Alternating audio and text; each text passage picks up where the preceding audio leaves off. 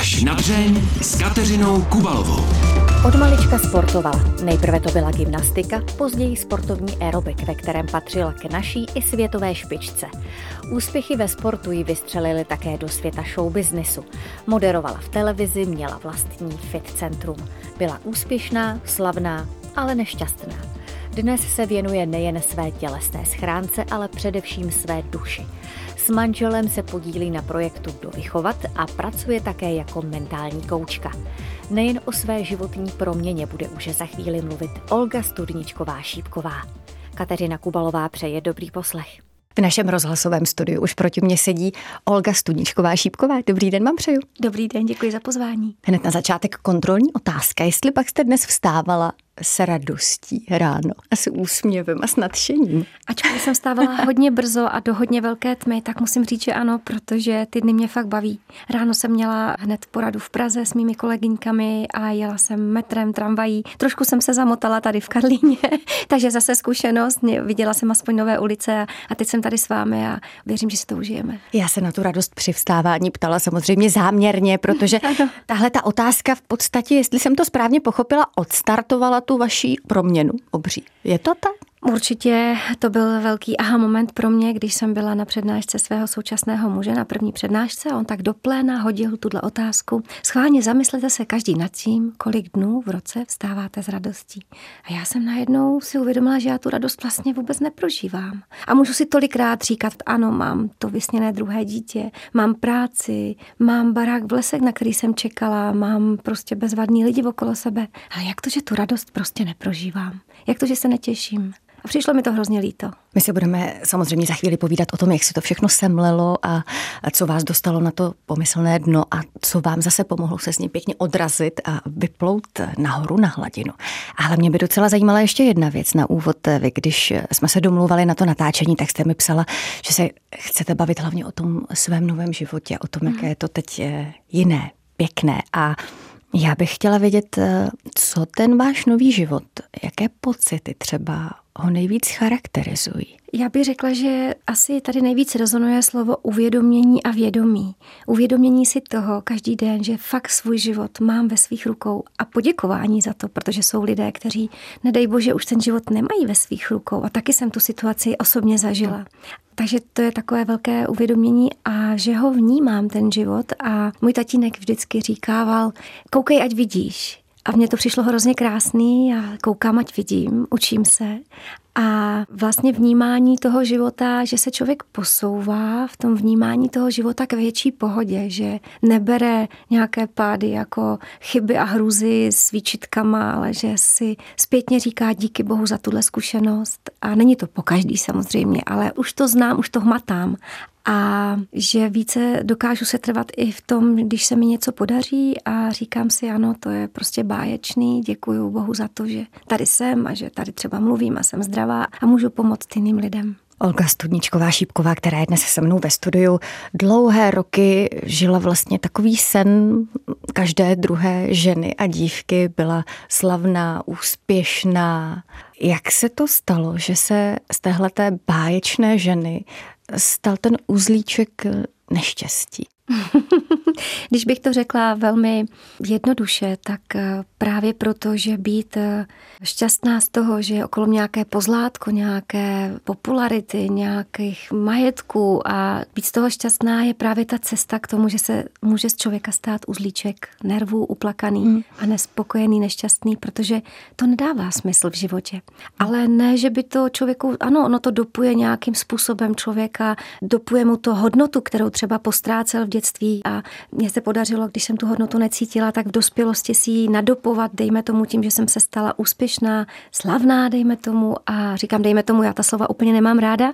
A dostala jsem se k nějakému tomu pozlátku ale na tom není postaveno lidské štěstí a to díky bohu jsem poznala, protože kdybych to nepoznala, možná v tom frčím dál a hmm. ve svých plus 50 letech si říkám, sakra, proč už o mě není takový zájem, proč mě nechtějí tam, nechtějí tam? A čekala bych, že mě budou zase někde chtít, jenomže to je přirozenost lidská, že stárneme a jako 25 nevypadám, ani takovou kondici fyzickou nemám, takže jsem ráda, že jsem to na Prahu 50 poznala, že je fajn se věnovat té pevné vnitřní vnitřní radosti, nehoněním se za pozlátkem vnějším. Podařilo se vám už během těch let, co se věnujete seberozvoji, přijít na to, co vás vlastně přivedlo k tomu, že ten výkon a ty odškrtnuté eh, pozice třeba a různá políčka byla tím nejdůležitějším ve vašem životě? Jednoznačně jsem to zjistila, bez toho bych se vlastně neposunula, protože bych pořád eh, koukala na vysející zlatou medaili a pořád z ní žila a právě proto, že jsem na Prahu čtyřicítky si říkala, ty jo, tak tolik medailí, pohárů a teď teda ten velký barák a teď to nějaké to štěstí v podobě zájmu lidí, které jsem neměla v dětství. A jak to, že mi není dobře? Jak to, že nezastávám z radosti a nejsem šťastná? A to byly ty velké momenty, kdy jsem byla hrozně zmatená. Najednou vlastně selhaly mé mechanismy, které jsem si vybudovala od těch 20, 23 let, když jsem vstoupila na půdu aerobiku a pak na půdu showbiznesu a, a vůbec toho všeho pozlátka. A tak jsem si vybudovala mechanismus, ano, to je ta cesta, já jsem teď spokojená, teď je o mě zájem, teď mě nikdo nezatracuje, teď naopak mi otvírají dveře a vítají mě a to je ta šípková, podívejte se na ní, ona dokázala takovýhle věci. Jasný, dobrý, dobrý, mám svoji hodnotu. Ale jak to, že prostě nejsem šťastná, když tohle všechno mám za sebou. A tehdy jsem ještě říkala, já bych musela být asi třikrát mistrně vesmíru, abych byla šťastná. Teď se na to se stejným úsměvem, jak teď jste vyloudila vy, dívám já sama, říkám si, pane bože, ale musela jsem si tím projít samozřejmě, abych si uvědomila, že o tom ten život není. Ty mechanismy jsem sbírala čtvrtstoletí, takže není vůbec jednoduché se těch mechanismů zbavit. Ale každý den se snažím kousek z toho balíčku dávat pryč, aby mě neovlivňoval. Mnohdy je to těžká cesta, mnohdy to jde lépe, ale stojí to za to. Je možné, že jste vlastně celou dobu, kdy jste pracovala se svým tělem, cvičila jste, to tělo vlastně ale neuměla poslouchat? Protože jste ho táhla někam vlastně úplně jinam. Ano, vlastně dalo by se to přirovnat k tomu, že to tělo nebylo propojené s duší. Ta mhm. mysl mu nevelela. Veleli mu vzorce, veleli mu návyky, obrané mechanismy. To, co jsem si nazbírala v dětství jako šikanovaná malá holčička, která nebyla dost dobrá pro gymnastiku a pro ženy ze svého okolí. Takže tam si vybudujete určité návyky a vlastně tam já si uvědomuji a uvědomila jsem si to, když jsem navíc psala svoji knížku, tak jsem si uvědomila, že jsem skutečně si tam dala takový, já nevím, jak to říct, životní heslo, mantru, když prostě nezhubneš, nebudeš přijatá, protože mě jako gymnastce malý pořád říkali, musíš hubnout, nesmíš jíst, hmm. nesmíš pít a takový tyhle věci. A opravdu strašný, já bych v životě svoji dceru na to nedala. A nedala jsem samozřejmě, aby neměla to poznamenání, jako mám já a hmm. spoustu dalších gymnastek. Nicméně tohle jsem v té hlavě měla a díky tomu jsem eh, v tom dospělém životě vlastně šla, ty vzorce mě ovládaly. Proto já tu holčičku, tu Olgu Šípkou tak honila. Ale musím poznamenat na obranu svou jednu věc. Já jsem ten sport milovala. Já miluju radost a sport a radost ze sportu. Ten základ byl hezký, ten byl dobrý. To jsem měla z dětství díky tatínkovi a mamince. Ale ty vzorce, ta schémata, ta mi v tom dělala nepořádek. Úplně obrovský, protože když ta holka byla mistrní světa, tak já ji honila dál a ona už nemusela být tak honěná, ale pořád, abych si držela laťku té nejlepší ve všech oblastech života a ono to fakt nejde. Kde jste vlastně tehdy tu laťku měla? Mně nenapadá, kam by se tehdy bývalo dojít jako ještě dál. No, v tom titulovaném medailovém výkonu už v podstatě ne. Hmm. Jední olympiáda ta náš sport nepotkala zatím, ale o to nejde. Vlastně jde o to, že člověk ani tou medailí, ani tím prostě, že stojí na stupínku vítězů a hrajou mu hymnu a přiletí do České republiky a novináři se můžou přetrhnout, tak ani to člověka nenapraví v té hlavičce, aby si řekl, hele, ale díky tomu, že se snažíš na sebe tlačit, aby si naplnila tu nádobu nepřijetí a neuznání z dětství, nevidíš, co se děje v životě hezkého, že jsou tady děti, že jsou tady sourozenci, že je tady široká rodina, přátelé. Já jsem neviděla. Já jsem si šla tou cestou té výkonné ženské a tohle vše jsem tak malinko opomíjela. Já už jsem tady slyšela moc a moc příběhů podobných tomu vašemu, které by se daly schrnout do věty. Jel jsem jako Fredka, až jsem se jednu chvíli zadrhnul, neprobudil, neprobudila. Stala se zkrátka nějaká krize a ihle život se změnil. Musí to tak být, aby v tom životě opravdu přišla nějaká rána, aby se člověk probral a začal něco dělat? To je krásná otázka. A víte, že je to hrozně dobře, pokud se probere. Když už to řeknu, pokud to není fatální a nechtěla jsem se do toho smát samozřejmě, ale řekla jsem to s nadsázkou. Já jsem jela jako Fredka do té doby, ne, že jsem se neprobudila, ale že jsem ani neusnula. Že jsem byla neustále pod kontrolou, že jsem neustále byla v nějakém napětí a moje tělo mi řeklo, fajn, tak já ti to vrátím a já ti nedovolím odpočívat. A tam jsem skolabovala logicky, protože to prostě nejde bez odpočinku a moje tělo přestalo odpočívat a tehdy v té době jsem byla hrozně nešťastná, vyčerpaná. Říkala jsem si, já ztrácím důvěru ve své tělo, já ztrácím důvěru v život co mám dělat? Jak to mám vrátit zpátky? Jak mám být zpátky ta radostná holka, která ráda dělala blbosti? Jak to mám vrátit zpátky? Já vůbec jsem nevěděla. No tak skončila jsem na psychiatrii, což asi zná spousta lidí, že se léčí antidepresivy, protože to prostě jinak nejde. Protože prostě ty hormony v těle přestanou fungovat a my jsme dělali do té doby všechno pro to, aby přestali fungovat a tu radost fakt nenajdeme ani ve skříni, ani ve výkladní skříni, ani nikde u moře. Tu radost je skvělý hledat sám v sobě a tam nastala ta obrovská cesta, která je krásná, ale velmi náročná. Takže když jsem se dolečila antidepresivy, tak eh, jsem si říkala, no jo, ale co mám dělat pro to, abych se do toho nevrátila?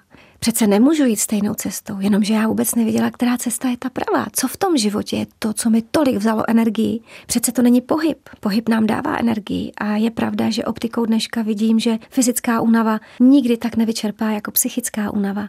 Můžeme opravdu zdolat eh, Mount Everest a nebudeme tak unaveni, jako když máme vleklé psychické problémy a něco nám vlekle bere energii. Tak si jdeme lehnout, jdeme si včas lehnout, nespíme, vstaneme nevyspalí, jdeme z práce domů, nemáme náladu, na nikoho, ani na ty naše úžasné děti tohle vše jsou vlastně otazníky, které jsem měla, teď už to vím, teď už to vidím a proto o tom píšu a povídám. Protože mnohé ženy můžou říct, aha, proto já jsem pořád tak unavená a skeptická a negativní a nemám naději a moje děti už se ode mě odpojují, protože přece nebudou se koukat na matku, která je prostě pořád smutná, brečí a nebo křičí. Píšu o tom je dost klíčové slovo pro vás, protože kdo četl vaši knížku, knihu pro ženy, kterou jste dala dohromady se svým mužem, tak ví, že právě to psaní je doporučovanou metodou, jak se z toho dostat nebo začít dostávat. Je to opravdu tak, že vy jste se z toho vypsala? Je to moc trápení. důležité. Možná teď se mnou mnohé ženy budou prožívat aha moment, protože když máme nějaké vleklé trápení, ať už se týká vztahu s blízkými nebo s rodiči, s prarodiči, ať už se týká nespokojenosti v práci, nespokojenosti sama se sebou, ať se týká nespokojenosti s jakoukoliv situací vnější, když to necháme ve fázi myšlenek. A myslím si, že mluvím za mnohé ženy, my máme talent na domněnky a ty domněnky často nebývají veselé. Přestali jsme snít, často to vnímám, neříkám to jenom tak, ale vnímám to, že jsme přestali snít a že spíš si malujeme mnoho domněnek černě a vytváříme myšlenky, které jsou bezhraniční a oni narůstají ve velké černé příběhy a pak v tom frčíme a je to ještě horší, než to bylo předtím, než jsme si udělali ty domněnky. Proto, když své myšlenky uchopíme a dáme na papír a napíšeme, tolik toho nenapíšeme, co hlava vymyslí a teď se na to podíváme a řekneme si, ano, prožívám to, dobře, co můžu udělat pro to, abych to žila jinak? Je to reálné? Začít si klást otázky a odpovídat si a psát si a dívat se na to. Pak se na to podívat za měsíc a říct si, aha, já jsem řešila tohle, to je fajn, já už jsem to vlastně vyřešila, to je paráda. A dávám to motivaci skutečně na sobě pracovat a nejít v tom módu, co jsem byla já tehdy před tou čtyřicítkou. Je norma, že jsme unavené. Je norma, že se nesmějeme. Je norma, že nás nebaví život. Je norma, že nám práce nedává smysl. Není to norma, je to přece strašná škoda. Říká Olga Studničková Šipková. Máte nějakou metodu, jak se podívat do minulosti, vyrovnat se s ní a přitom na ní nezanevřít, nezlobit se na sebe, své rodiče, partnery, nesedět a nevyčítat všem a všemu. Já o tom píšu hodně v té knížce pro ženy, co jsme napsali s manželem a v podstatě minulosti tam jsem věnovala skoro 40 stránek a nemohla jsem se od ní odtrhnout, protože vnímám ze svého života, ale i z práce s ženami, jak nás nás minulost neskutečně ovlivňuje. A vlastně se nám vtírá negativně mnohdy do mnohých oblastí našeho života. Cvičení vyrovnání s minulostí má velký dosah na naší přítomnost. A pokud, eh, jak říká Anička Hogenová, fenomenoložka, že pokud se zabýváme minulostí, máme strach z budoucnosti, přicházíme o přítomnost. A proto je tak eh, klíčové věnovat se budoucnosti i minulosti, ale zůstaneme u té minulosti. Často si ženy nesou třeba zlobu na své rodiče nebo na své prarodiče, že zažili přísnou výchovu, že zažili dětství bez objímání, bez pohlazení, bez uznání, bez nějaké pochvaly, bez toho, aby se cítili být dobrými. Naopak často přicházejí do dospělého života s velice nízkou sebedůvěrou, sebevědomím. A když na sobě začnou pracovat, tak si najednou začnou uvědomovat, že v sobě nesou opravdu zlost a napětí na ty lidi. Kolikrát i ženy na své protějšky, na své přítele, manžele, že je nevnímají a teď jdou nejdřív do té zloby. Ta zloba nás vlastně drží v té oběti. Ano, může za to on, nemůžu za to já. Jenomže když v tomhle pojedeme dál, můžou za to oni, já za to nemůžu, tak nám to nepomůže. Tak zůstaneme v tom napětí, v té zlobě. A je velmi důležité si to napětí z toho těla zpracovat, protože kumulující se napětí potom ve výsledku může znamenat eh, naší agresi, naši izolaci, naše útěky. To jsou všechno obrané mechanismy, kterými sice ventilujeme napětí, ale na naše okolí to nemá úplně nejlepší dopad. Měla jsem klientku, která za mnou přišla se zadáním. Já každé ráno, když je doma spěch, já řvu na ty svoje děti. A já vidím, že oni se na mě odpoledne vůbec netěší a nechtějí si se mnou povídat. Tak já vždycky kladu otázky, aby si ta dotyčná žena přišla na to, v čem to může být. Jako coach se nementoruji, jenom občas doporučím nějaká cvičení. No a tady ona říkala, no já přesně si uvědomuji, že když jsem nevyspala, je ráno spěch a teď mám v hlavě, Ježíš co řekne ta paní učitelka, my zase přijdeme pozdě, to je špatně, co si o nás pomyslí, tak na základě toho jí to napětí se stupňuje a ona skončí tím křikem na ty děti. A tak si uvědomila, že to je přesně program, který jí dělala maminka. Ona ten program jako malá holčička jenom převzala. Byli jsme s manželem na jedné přednášce, kde nám bylo řečeno, že až šest generací přenáší programy. A ona sama ale chtěla ten program zastavit. Tak začala pracovat na tom, co všechno může udělat proto, aby ráno nebyla ta pomyslná kapka, že to dítě nejde si obouvat, ale kreslí si, tak aby na něj neřvala. A začala se vracet té minulosti a abych to řekla úplně konkrétně, je to technika omluvných dopisů, kdy ona sama cítila, že to na tu maminku je vlastně nazlobená, protože jí brala, jak říká můj manžel, každá oběť si najde najde svého agresora. Ona jí brala jako toho agresora, který ji naučil křičet na svý okolí. A když se toho nezbavila, tak pořád v tom programu jela. Takže sedla a zamyslela se nad příběhem své maminky. Taky jednou byla malá holčička a taky někde vyrůstala. A taky možná přebírala vzorec po své mamince. Také to nedělala schválně, že by řvala na svoji dceru a byla na ní nepříjemná a občas přilítla nějaká facka. A na to konto, když si uvědomila příběh své maminky, že to také neměla jednoduché a že měla přísného tatínka a Bůh ví, co si tam všechno uvědomila, tak na to konto, když pochopila ten příběh, tak si od té maminky a v tom tom tkví ta technika, sama napsala omluvný dopis.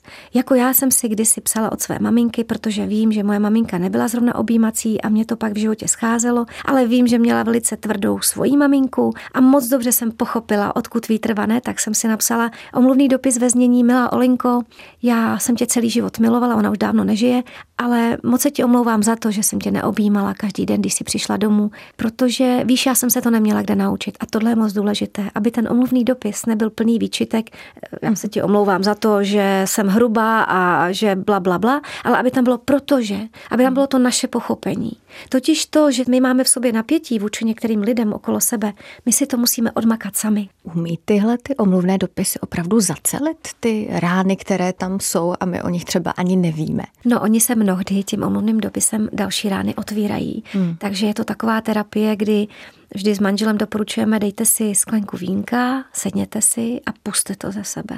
Takže ženy si většinou popláčou mm-hmm. nebo si třeba zanadávají. Prostě nějaký ventil, který jim ventiluje, ještě pomáhá víc ventilovat to vnitřní napětí a mnohdy to pomůže pochopit eh, příběh toho člověka a říct si, ty jo, teď on za to nemůže. On taky něčím prošel.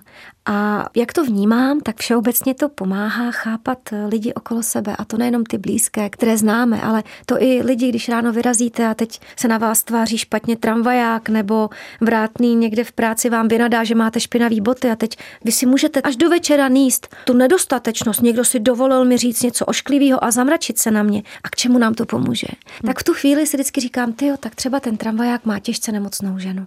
A ten vrátný má třeba děti, který prostě mají problémy a nedokáže tu radost se sebe dostat a pozdravit mě s úsměvem. A když si tohle řekneme, tak si můžeme odpomoct o té zlosti, kterou v sobě máme na ostatní. Vy už jste se dokázala vypsat ze všeho, co vás trápilo z minulosti.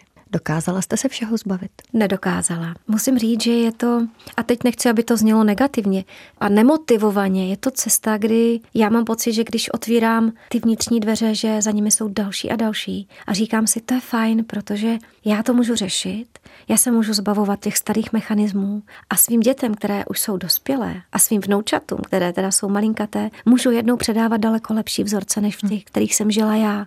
A hlavně sama ze sebou můžu být daleko víc spokojenější. Takže tak, jak se říká, že cesta je cíl, tak i tady to platí, cesta je cíl. Olga Studničková Šípková, která je dnes hostem pořadu až na dřeni, byla na dobré cestě sama k sobě, když eh, přišla další krize, kterou jí ten osud přinesl, a sice mrtvice. Jaké to je, když člověk eh, najednou je odkázaný na druhé, neví, co s ním bude, jak moc taková zkušenost člověka změní? Já jsem vlastně v tom neštěstí měla obrovský štěstí, že jsem o sobě nevěděla týden. Napojená na přístroje, hmm. protože se nevědělo. Já měla krvácení do mozku a ten hematom se sám střebal. Chodili nade mnou lékaři, primáři, kroutili hlavou, říkali, to je zázrak. Já jsem se probudila, promluvila, hýbala rukama, nohama. Oni se mnou cvičili, oni říkali, to nemá význam, ona prostě cvičí sama. A já jsem za dva týdny zase cvičila. Já jsem za dva týdny se zase povídala se svými blízkými, takže já si myslím, že jsem měla obrovské štěstí. Ovšem štěstí přeje připraveným a myslím si, že na tom má podíl to, že mi ten život není jedno. Ani ten psychický, ani ten fyzický. Stále cvičím, stále přemýšlím nad tím, co jím. Nejsem asketa vůbec, nedovolím si. Každý rok absolvuji s svým manželem bylinkové očisty a já jsem půl roku před tou mrtvicí ji absolvovala a myslím si, že to na to mělo velký podíl, že to moje tělo bylo opravdu v pořádku pomohlo si samo. Já vlastně ani o tom neumím moc hovořit, protože kromě toho, že to zlé potkalo mé blízké, můj manžel, když mě odvezli, tak eh, se dozvídal jenom, víte, nevíme, co s ní bude vůbec. Tak on si to odmakal, protože on nevěděl, jestli se mu vrátím domů. Já jsem nevěděla nic. A dopadla jsem výborně. Jak na vás působilo to prostředí v té nemocnici, kde, ať chcete nebo ne, tak přicházíte do styku s příběhy, které jsou kolikrát o dost smutnější než Určitě. Ten, ten váš? Je pravda, že ten týden na té jibce jsem moc nevnímala. Já si myslím, hmm. že jsem byla v umělém spánku, já jsem pořád jenom spala, občas hmm. jsem se probudila a podívala doprava, doleva. Třetí den vím, že už jsem chodila na toaletu po svých, že tak na mě koukali.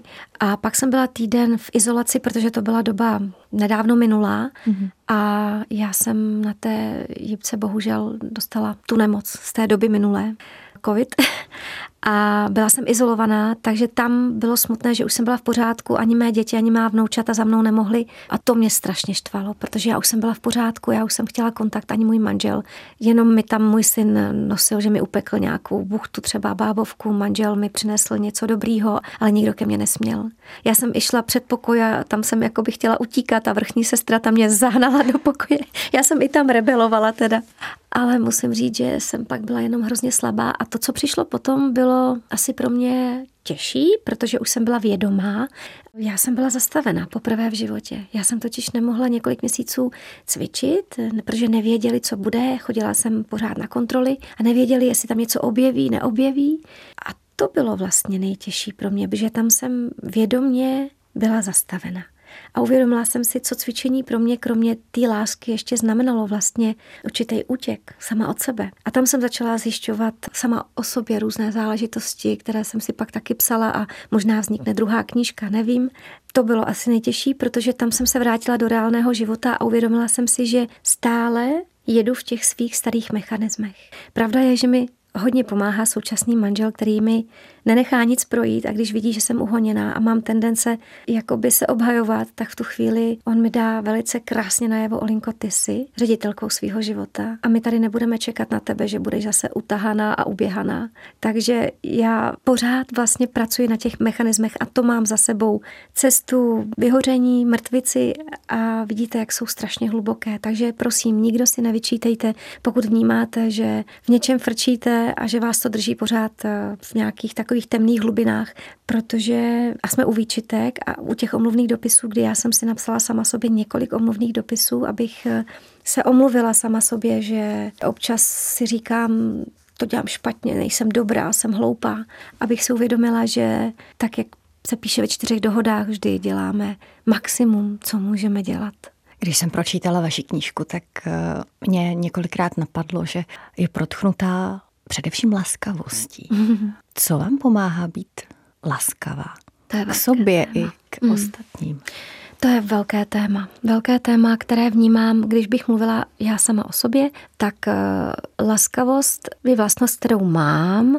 Mnohé ženy i muži na mě mají rádi, protože mnohé ženy třeba v našich kurzech touží být laskavé, ale neměly dáno. Já měla laskavého tatínka, jenomže, to je to jenomže, v těch minulých 25-30 letech ta moje laskavost byla poměrně bezbřehá. A když jsme o tom mluvili s mým současným mužem, tak on mě krásně ukázal tu stránku mé bezbřehé laskavosti a možná teď se v tom mnohá žena najde, která má pocit, že pro všechny musí všechno udělat a na sebe zapomíná, že v tom byl strach a tendence zalíbit se všem, celému okolí.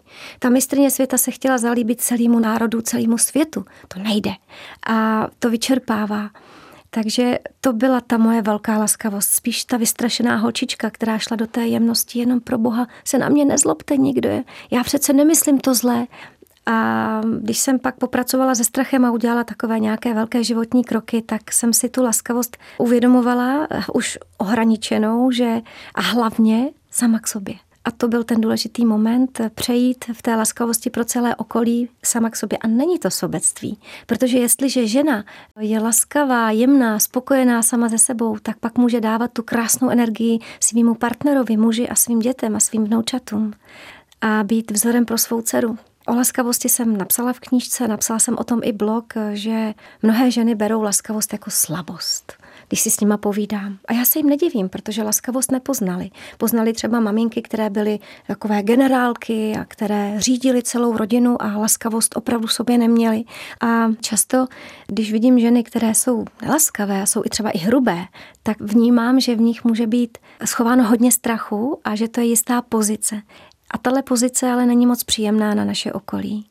Laskavost eh, není žádná slabost, naopak já laskavost vnímám jako velkou sílu. Dnes už se ve svém životě nehoníte za medailemi, za těmi výkony.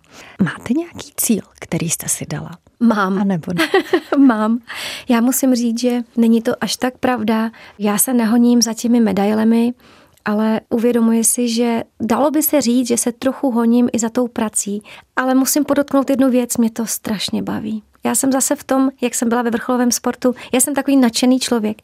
Mě to hrozně baví pracovat s lidmi. Teď v této době začínám jezdit po republice a přednáším na různých místech v rukách, držít svou knihu a povídám ženám a povídám si s ženami, co je může trápit a zkouším jim předávat zkušenosti a opravdu mi to strašně baví, ale dostala jsem se malinko do smyčky, kdy toho je hodně a minulý týden jsme s manželem si volali v autě asi dvě hodiny. On jel ale úplně jiným směrem a já jsem jela úplným směrem. A teď jsme si řekli, to asi není dobrá cesta. Teď chceme být spolu, chceme být tady pro naše děti a vnoučata. Každý jedeme jiným směrem rozdávat eh, radost cizím lidem.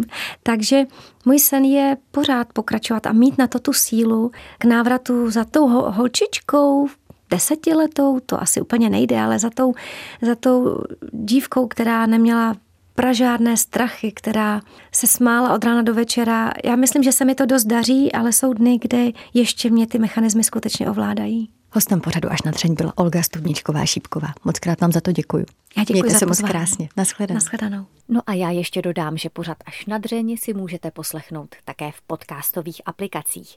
A připraveny jsou také videozáznamy z natáčení. Kateřina Kubalová se těší na slyšenou zase za týden. Mějte se krásně.